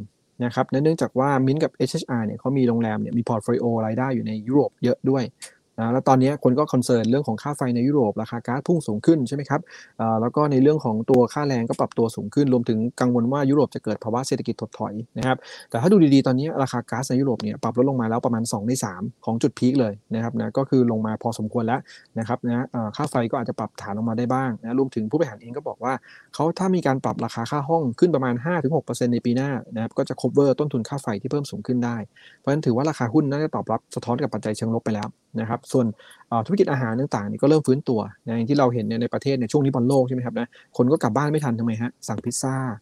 ะคุณแพนก็สั่งหนึ่งแถมหนึ่งแต่ตอนนี้หมดอายุหมดแล้วหนึ่งแถมหนึ่งนะเซเว่นเซ่นก็ได้นะถ้าเกิดคุณแพนบอกว่าไม่อยากกินแป้งเอากินเซเว่นเซ่นแทนอะไรอย่างนี้เป็นต้นนะหลายๆอย่างก็อยู่ขายในแอปเขาสิบแปดสิบสองดิลิเวอรี่นะครับนะก็คนก็อาจจะกลับบ้านไปดูบอลก็ต้องซื้อพวกนี้เร็วนิดหนึ่งนะให้มาส่งที่บ้านทานนะก็ได้ประโยชน์ไปด้วยนะครับส่วน เอ โอ ที CENTEL เอราวัณไม่ใช่ไม่ดีนะครับแต่ปีนี้ขึ้นมาเยอะนะก็ต้องรอให้ถอยลงไปนิดนึงก่อนนะครับนะเพราะฉะนั้นเองก็เราเลยเลือกท็อปพิกเป็น MINT เอช เอช อาร์ แล้วก็บำรุงราษฎร์ในเรื่องของตัวธีมเรื่องการท่องเที่ยวนะครับปีหน้านะธีมที่สี่นะครับนะก็คือเรื่องของเงินบาทแข็งนะครับอันเนี้ยต้องบอกว่าเงินบาทแข็งบ้านเราอาจจะไม่ค่อยได้ประโยชน์มากนักเพราะส่วนใหญ่เราเป็นพวกประเทศส่งออกนะครับเราชอบเงินบาทอ่อนนะแต่ก็มีบ้างบางตัวที่มีต้นทุนการนำเข้าสูงๆเนี่ยก็จะได้ประโยชน์จากเงินบาทแข็งนะครับเราก็เลยไปแอดซูมว่าถ้าปีหน้าเนี่ยเราคาดว่าเงินบาทแข็งค่าขึ้นสัก สิบเปอร์เซ็นต์ นะแอดซูมเฉยๆนะสมมติฐานว่า สิบเปอร์เซ็นต์ แข็งค่าขึ้นเนี่ยเอ่อหุ้นที่ได้ประโยชน์จากเงินบาทแข็งค่านะครับนะมีอะไรบ้างก็จะมีอย่างเช่นตัวแรกเลยนะครับ อาร์ บี เอฟ นะครับเพราะเขานำเข้าข้าวสาลีเป็นหลักเลยซึ่งก่อนหน้านี้ก็มีสงครามยูเครนรัสเซียทำให้ข้าวสาลีพุ่งไปเยอะตอนนี้ก็ลงมาเยอะแล้วนะครับเอ่อ อาร์ บี เอฟ เองเนี่ยถ้าค่าเงินบาทแข็งค่าขึ้น สิบเปอร์เซ็นต์ เนี่ยจะทำให้กำไรเพิ่มขึ้น หกเปอร์เซ็นต์ นะต้นทุนก็จะลดลงกำไรก็จะเพิ่มขึ้น หกเปอร์เซ็นต์ นะครับตัวที่สองคือแมคโคร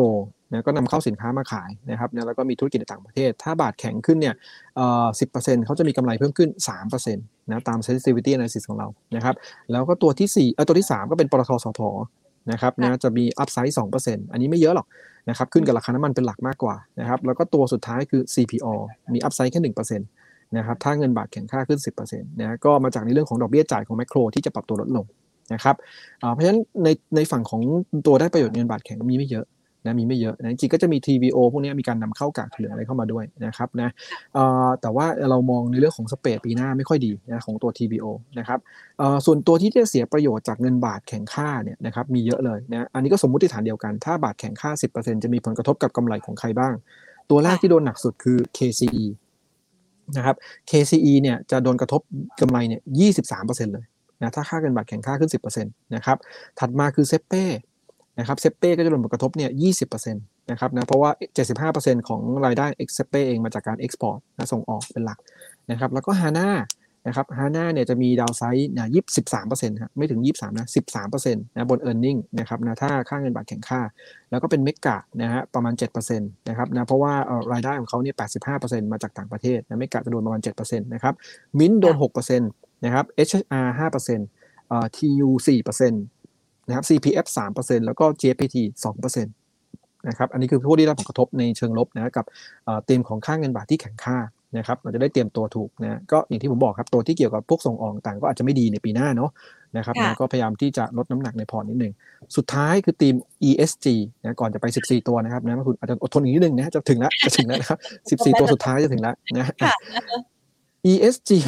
โทษครับ อี เอส จี เนี่ยตลาดวันที่สิบตุลาเนี่ยเพิ่งมีการเปิดเผยหุ้นเพิ่มเติมเข้ามานะครับเพิ่มเข้าไปในลิสต์ของเขานะครับนะมีทั้งหมดสามสิบสี่ตัวนะครับก็หาดูในเว็บของตลาดได้หรือก็มาเป็นลูกค้า ซี จี เอส เอ็น บี ก็ขอ Paper Navigator ไปดูได้นะผมสรุปมาให้ฟังแล้วกันนะผมไม่เล่าทั้งสามสิบสี่ตัวนะมันเยอะไปนะครับเอ่อก็จะมีสิบตัวหุ้นนะครับนะที่อยู่ใน coverage ของเรานะครับที่เพิ่มเข้ามาใน อี เอส จี รอบนี้ของที่ตลาดประกาศนะที่เข้าตัว Thailand Sustainability Index Thailand Sustainability Index นะครับนะก็คือ เซ็ต ที เอช เอช ไอ นั่นเองนะครับสิบตัวหุ้นที่เข้าเนี่ยนะครับหมายถึงว่าสิบตัวที่อยู่ใน coverage เรามีอะไรบ้างมีเอ่อ เอ พี นะครับนะคาราบาวนะเดลต้านะครับอิชินะครับเมกะ โอ อาร์ นะครับเซเป้เอ่อสวัสด์นะครับ เอช เอช อาร์ แล้วก็สุภาลัยนะครับอันนี้สิบหุ้นเข้าใหม่นะแต่ทั้งหมดมีทั้งหมดสามสิบ สามสิบสี่ตัวที่เข้าใหม่อันนี้คือสิบหุ้นที่ที่เรา coverage แค่นั้นเองทีนี้เราสกรีนลงไปให้สั้นกว่านี้แคบกว่านี้นะเอาห้าตัวพอนะครับในทีม อี เอส จี เอาห้าตัวพอนักทุนจะได้โฟกัสได้ถูกนะครับเอ่อตัวที่มี upside แล้วเราแนะนำซื้อคือมี เอ พี ครับนะ เอ พี นะครับอิชิตันนะที่เราแนะนำซื้อนะเซเป้นะครับเอ่อ เอช เอช อาร์ นะครับแล้วก็สุภาลัยนะครับนะเป็นห้าตัวหุ้นในทีมของ อี เอส จี นะครับนะก็คือต้อนรับกองทุนที่มองเรื่องธรรมาภิบาลเรื่องสิ่งแวดล้อมรักโลกอ่ะพูดง่ายๆนะครับนะรักโลกต่างก็เป็นกองทุน อี เอส จี นะครับห้าตัวนี้นะอ่ะทีนี้มาถึงสุดท้ายแล้วนะครับไคลแม็กซ์ของเราอยู่ที่หุ้นสิบสี่ตัวนี่แหละนะซึ่งซึ่งก็รวมมาจากห้าทีมเนี่ยนะครับรวมมาจากห้าทีมนะอาจจะมีเพิ่มเติมเล็กๆน้อยกระจายไปในกลุ่มอื่นๆบ้างนะครับนะเพราะว่าเราก็เผื่อไว้นิดหนึ่งนะเผื่อหลุดตีนตรงนี้หรือว่าตัวหุ้นตัวไหนอาจจะไม่ได้เข้าไปในตีนทั้งหมดแต่ว่าเป็นตัวที่ยังน่าสนใจอยู่นะครับผมเรียงตามชื่อหุ้นก่อนละกันนะครับนะแล้วผมค่อยๆไล่บอกราคาเป้าหมายไปด้วยละกันนักลงทุนจะได้สามารถติดตามได้นะครับว่ามีหุ้นอะไรบ้างราคาเป้าหมายที่มองไว้ในปีหน้าเป็นเท่าไหร่นะครับตัวแรกเลยนะครับนะก็คือตัวของ เอ พี นะครับ Asian Property นะครับเราให้ราคาเป้าหมาย สิบสามบาทหกสิบนะครับ dividend yield เนี่ย หกจุดสี่เปอร์เซ็นต์ อันนี้ถือว่าน่าสนใจแล้วก็เป็นกลุ่ม property เรา overweight ด้วยนะครับถ้าชอบ property อ่ะเลือก เอ พี ไปนะครับตัวหนึ่งนะตัวที่สอง บี บี แอล นะธีมดอกเบี้ยขึ้นการฟื้นตัวของเศรษฐกิจนะครับแล้วก็เป็นธีม big cap ด้วยนะครับตัวนี้เราให้เป้าหนึ่งร้อยเจ็ดสิบสี่บาทนะสำหรับ บี บี แอล นะปีนี้ก็ perform ดีนะครับนะอาจจะแพ้แค่กรุงไทยนะครับนะแต่ว่าก็ถือว่าใช้ได้นะครับ บี บี แอล นะฮะตัวที่สามคือ ซี พี โอ นะครับ ซี พี โอ เนี่ยเราให้เป้าแปดสิบบาทนะก็สอดคล้องกับที่เราเพิ่มน้ำหนักในกลุ่มค้าปลีกนะครับเพราะฉะนั้นตัว ซี พี โอ ก็ถือว่าน่าสนใจอยู่นะครับนะก็เป็นอีกตัวหนึ่งที่เป็นท็อปพิกของเราในปีหน้านะครับตัวที่สี่ก็อยู่ในเซกเตอร์ค้าปลีกดีเทลเช่นเดียวกันนะครับนะก็เป็นเรื่องของโดเมสติกเหมือนเดิมก็คือตัวของ ซี อาร์ ซี นะครับแล้วก็เป็นธีมรับท่องเที่ยวด้วย นะครับเพราะว่ายอดขายของเขาเนี่ยประมาณ ยี่สิบเปอร์เซ็นต์ เนี่ยส่วนใหญ่ก็มาจากทางด้านของต่างประเทศนะถ้าฟื้นตัวกลับมาได้เนี่ย ซี อาร์ ซี ก็จะเป็นคนที่ได้ประโยชน์นะเต็มที่นะครับเป้าเราให้สี่สิบแปดบาทนะครับถัดมาก็จะเป็นตัวของ ซี เค นะครับนะที่คุณแพนบอกว่าเออเนี่ยโอ้โหไม่มีเลยนะรับเหมาอันนี้เอาเข้ามาให้แล้วนะครับนะรับเหมานะครับนะก็ ซี เค เนี่ยมีอัพไซด์เยอะนิดหนึ่งแล้วก็มีสตอรี่ที่ผมเล่าให้ฟังไปแล้วเรื่องแบ็คล็อกเพราะฉะนั้นเราก็เลยเลือกเป็นท็อปิกอีกตัวหนึ่งนะครับเป้าเนี่ยเราเพิ่งปรับประมาณการมาวันนี้นะเราให้เป้าสามสิบสามบาทนะครับนะสูงนิดนึงแต่ว่าเราเราโอเวอร์ไปในปีหน้าที่เขาจะได้รับรู้ในเรื่องของตัวหลวงพระบางอะไรแล้วก็เรื่องของสายสีส้มเลยด้วยนะครับถัดมาเป็นตัวตัวถัดไปคือ Hanaนะครับนะนี่ก็เต็มดิจิตอลเทคโนโลยีต่างๆนะครับ Hana เราให้เป้าหกสิบห้าบาทนะก็เป็นตัวที่ earning ดีที่สุดแล้วในสามตัวนะ Delta Delta Hana เค ซี อี Hana เด่นสุดงบไตรมาสสามก็ดีอยู่ตลาดคาด สี่สิบหกเปอร์เซ็นต์ แล้วยังฟื้นตัวต่อเนื่องแล้วยังเป็นตัวที่ได้เอ่ออานิสงส์ถ้าจีนมีการเปิดเมืองด้วยนะครับเพราะว่ารายได้ประมาณสัก ยี่สิบเปอร์เซ็นต์ ของเขาเนี่ยอยู่ในเมืองจีนนะครับนะเพราะฉะนั้นก็ Hana ก็ถือว่าน่าสนใจในปีหน้านะครับเอ่ออีกตัวนึงคืออิชิตันนะอิชิตันเราให้เป้าตอนนี้ สิบสองจุดแปดศูนย์ สตางค์นะก็ขึ้นมาต่อเนื่องเลยนะครับนะก็กำไรจะเติบโตโดดเด่นกว่าเซเป้นะครับในช่วง สองถึงสาม ปีข้างหน้านะครับจากการลดต้นทุนแล้วก็การออกผลิตภัณฑ์ใหม่ด้วยนะครับนะก็เอ่อเราก็คิดว่าตัวนี้ก็เป็นอีกตัวหนึ่งที่น่าสนใจรอย่อแล้วค่อยซื้อนะไม่ต้องไล่ซื้อนะครับเพราะราคามันขึ้นมาเยอะนะครับนะถัดมาเป็นแบงก์อีกตัวนึงแบงก์ขนาดกลางคือ เค เค พี นะครับเกียรตินาคินภัทระนะเราให้เป้าเก้าสิบบาทนะครับอันนี้ก็ฟื้นตัวโลนโกลก็เติบโตได้ดีด้วยนะครับนะเป็นท็อปพิกในตัว small small bank ของเรานะครับแล้วก็เป็นตัว Land and House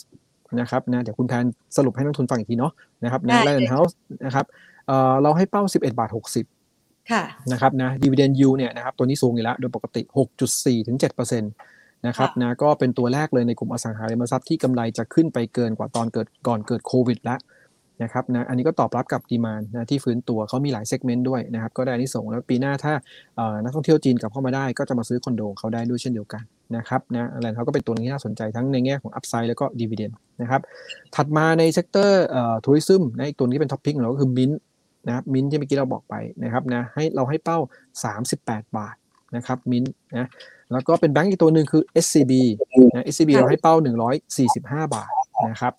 บแล้วก็เป็น เอช เอช อาร์ นะครับอ่าก็คือโรงแรมอีกตัวหนึ่งนะครับเป้าเราหกบาทยี่สิบนะครับแล้วก็สองตัวสุดท้ายนะครับก็คือตัว Thai Life Insurance นะครับนะไทยประกันชีวิตเอ่อเราให้เป้ายี่สิบเอ็ดบาทยี่สิบสตางค์นะตัวนี้ก็เข้าเอ่อฟุตซี่ด้วยนะครับฟุตซี่ Small Cap นะเดี๋ยวมีอ่าผลบังคับใช้วันที่สิบหกธันวาคมนี้นะครับนะอ่าแล้วก็ เอ็ม เอส ซี ไอ ก็คงไปลุ้นในรอบหน้านะรอบนี้ไม่ติดนะก็ไปรอลุ้นในรอบหน้าอีกทีนึงนะครับก็ถือว่าเอ่อ Thai Life Insurance เองก็ยังมีอัพไซด์อยู่เยอะนะครับสุดท้ายคือ ดับเบิลยู เอช เอ นะอย่างที่เราเข้าใจดีแล้วยอดขายนิคมอะไรต่างก็ดีขึ้นคือไตรมาสสามเนี่ยงบไม่ค่อยดีนะครับเพราะมีผลขาดทุนจากอัตราแลกเปลี่ยนธุรกิจลูกในบริษัทพวกไฟฟ้านะครับนะแต่ว่ายอดขายของตัวนิคมในไตรมาสสี่เนี่ยที่มี บี วาย ดี กับต้นปีหน้าเนี่ยนะครับนะที่เป็นรถไฟฟ้านะครับของจีนเนี่ยที่ยอดขายดีมากนะครับนะก็น่าจะเข้ามาช่วยในยอดขายของตัวเอ่อทางด้านของที่ดินของตัว ดับเบิลยู เอช เอ รวมถึงในแง่ของการเอาสินทรัพย์เข้ากองด้วยนะก็จะทำให้มีกำไรพิเศษเราประเมินประมาณสัก หนึ่งพันสองร้อย ล้านเพราะฉะนั้นไตรมาสสี่จะเป็นไตรมาสที่พีคสุดของปีนะก็ราคาหุ้นที่ลงมาเพราะผิดหวังไตรมาสสามก็เป็นโอกาสในการเข้าซื้อนะครับเอ่อเป้าเราให้สี่บาทเจ็ดสิบหกสตางค์นะครับเป็นสิบสี่ตัวหุ้นนะครับคุณแพนจดทันไหมครับจดทันทุนนักทุนอ่าได้ครับทุนนักทุนฟังอีกรอบนึงแล้วกันนะคุณแพนครับได้เลยค่ะโอ้โหวันนี้นะคะจัดไปแบบจุกๆเลยนะคะทั้งภาพรวมของการลงทุนในตลาดหุ้นนะคะส่งท้ายปีนี้แล้วก็ครอบคลุมไปจนถึงปีหน้าที่จะสร้างนิวไฮด้วยนะคะขอบคุณคุณเอมากเลยนะคะสำหรับวันนี้ค่ะครับขอบคุณครับสวัสดีครับสวัสดีค่ะนะคะคุณเอนะคะคุณกิติชาสิริสุขอาชานะคะจากทางด้านของบริษัทหลักทรัพย์ ซี จี เอส ซี ไอ เอ็ม บี นะคะขอไปนะคะบอกว่าเออเนี่ยมันเหลือช่วงเวลาแค่เดือนเดียวแล้วนะคะหลายๆคนอยากจะเตรียมความพร้อมสำหรับการลงทุนในปีสองพันห้าร้อยหกสิบหกนะคะแล้วก็อาจจะใช้จังหวะเวลาที่ตลาดหุ้นอาจจะไม่ได้คึกคักมากเพราะว่าช่วงปลายปีเนาะเราก็วางแผนจะไปเที่ยวกันแล้วใช่ไหมคะนักลงทุนต่างชาติก็เช่นเดียวกันนะคะก็จะมีจังหวะของเขาที่เขาไปพักผ่อนหรือว่าสักประมาณสิบห้า สิบหก สิบหกธันวาเนี่ยผ่านไปเนี่ยฮะเขาก็จะเริ่มปิดในเทศกาลคริสต์มาสปีใหม่นะคะเขาดาวกันแล้วเนี่ยนะคะเราก็อาจจะใช้จังหวะแบบนี้แหละค่ะในการเลือกตัวหุ้นที่เราจะได้เก็บนะคะสร้างโอกาสทำกำไรกันในปีสองพันห้าร้อยหกสิบหกนะคะหรือว่าปีสองพันยี่สิบสามซึ่งคุณเอเนี่ยจดมาให้เรียบร้อยเลยนะคะสิบสี่ตัวแทนไม่ต้องสรุปหรอกมั้งเนาะ เพราะว่าอยากจะให้คุณผู้ชมนะคะได้ไปดูกันนะคะเพราะว่าในรายละเอียดเนี่ยนะคะคุณเอเล่ามาตั้งแต่ช่วงต้นเลยนะคะว่านิวไฮนิวไฮที่เท่าไหร่นะคะ ถ้าหากว่ามองไปในธีมการลงทุนนะคะห้าธีมมีธีมอะไรบ้างนะคะแล้วถ้ามองไปเจาะเฉพาะลึกรายกลุ่มนะบางคนบอกว่าอยากลงทุนแค่รายกลุ่มนะคะ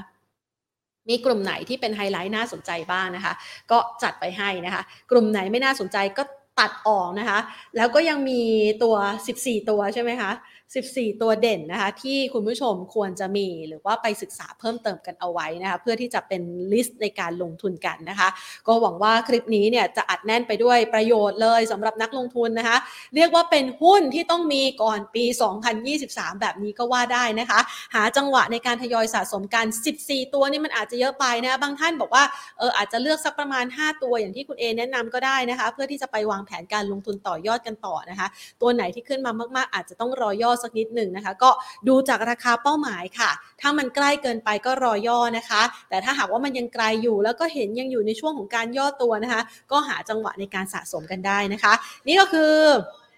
คลิปที่เราขอไปนะเรียกว่าจะเป็นชุดของขวัญปีใหม่ไหมคือเรื่องของเรื่องเขาเพิ่งออกเปเปอร์มาค่ะอยากจะให้นักลงทุนได้ทราบกันก่อนใครเลยนะคะก็เลยนำมาฝากกันสำหรับคลิปนี้นะคะสำหรับคำถามนะคะที่หลายๆท่านส่งเข้ามานะคะต้องขออภัยด้วยนะวันนี้คุณเอมีเวลาจำกัดกับเรานะคะก็ขออนุญาตยกยอดกันไปนะคะทักทายนะคะคุณปอมคุณพีรพงศ์อาจารย์วิชัยนะคะคุณอ๋อยคุณนิรมนนะคะคุณลูกเกดคุณพันนีคุณตรงนะคะคุณทักการนะคะแล้วก็คุณพีรพงศ์ด้วยนะคะพร้อมกันนี้ค่ะทักทายเพื่อนๆนะคะที่เข้ามาคุยกันใน Facebook Live ของเราด้วยนะคะวันนี้ทักทายคุณยายๆนะคะคุณลักกี้น้องชวนันท์นะคะแล้วก็คุณนันทพันธ์ด้วยค่ะสวัสดีนะคะสำหรับวันนี้นะคะก็วันนี้อาจจะมีภาพที่เราต้องประเมินกันเออไหนๆก็ไปดูกันซะหน่อยนะคะว่าตลาดรับรู้ข่าวแล้วเป็นยังไงบ้างนะคะหลังจากที่รับรู้ข่าวเรื่องของคณะรัฐมนตรีรับทราบเกี่ยวกับเรื่องของภาษีนะคะอ่าสำหรับตลาดหุ้นไทยล่าสุดนะคะแม่เน็ตไม่ค่อยดีไม่เป็นใจเลยนะคะตลาดหุ้นไทยล่าสุดนะคะก็ย่อลงมาเล็กน้อยนะคะสำหรับวันนี้นะคะมายืนอยู่ที่ หนึ่งพันหกร้อยยี่สิบสองจุดหนึ่งแปด จุดนะคะช่วงเปิดตลาดภาคบ่ายนะคะบวกมา ห้าจุดสองเจ็ด จุดนะคะหรือว่าประมาณ ศูนย์จุดสามสามเปอร์เซ็นต์ มูลค่าการซื้อขายก็เพิ่มขึ้นละค่ะตามทิศทางของการลงทุนในวันนี้ที่ค่อนข้างคึกคักนะคะเดี๋ยวเรารอไหนๆตรวจสอบข่าวให้ด้วยเลยนะคะเดี๋ยวเราต้องติดตามกันนะคะว่าทางด้านของจีนเองนะคะวันนี้เขามีการประกาศนะคะจะเตรียมการประกาศอะไรบ้างนะคะหลังจากที่มีการรอติดตามว่าจะผ่อนคลายมาตรการในการควบคุมโควิด สิบเก้า ไหมนะคะก็วันนี้เนี่ยถ้าหากว่าเราไปดูนะคะจีนเขาเพิ่งมีการประกาศนะคะในเรื่องของการยกเลิกคำสั่งห้ามบริษัทอสังหาริมทรัพย์เสนอขายหุ้นอันนี้ก็เป็นปัจจัยที่เข้าไปสนับสนุนในกลุ่มอสังหาริมทรัพย์แล้วก็ทำให้ตลาดหุ้นจีนเนี่ยฟื้นตัวนะคะแต่ประเด็นหลักๆเดี๋ยวรอดูว่าวันนี้เนี่ยสรุปสุดท้ายแล้วเขาหารือเรื่องของซีโร่โควิดอย่างไรบ้างนะคะวันนี้เขายังไม่ได้แถลงออกมาหรือว่าข่าวยังไม่ได้รายงานนะคะถ้ารายงานแล้วเดี๋ยวก็เอาไปฝากกันไว้ในแฟนเพจของเราแล้วกัน Money and Banking Channel นะคะวันนี้หมดเวลาลงแล้วล่ะค่ะลากันไปก่อนนะคะสวัสดีค่ะ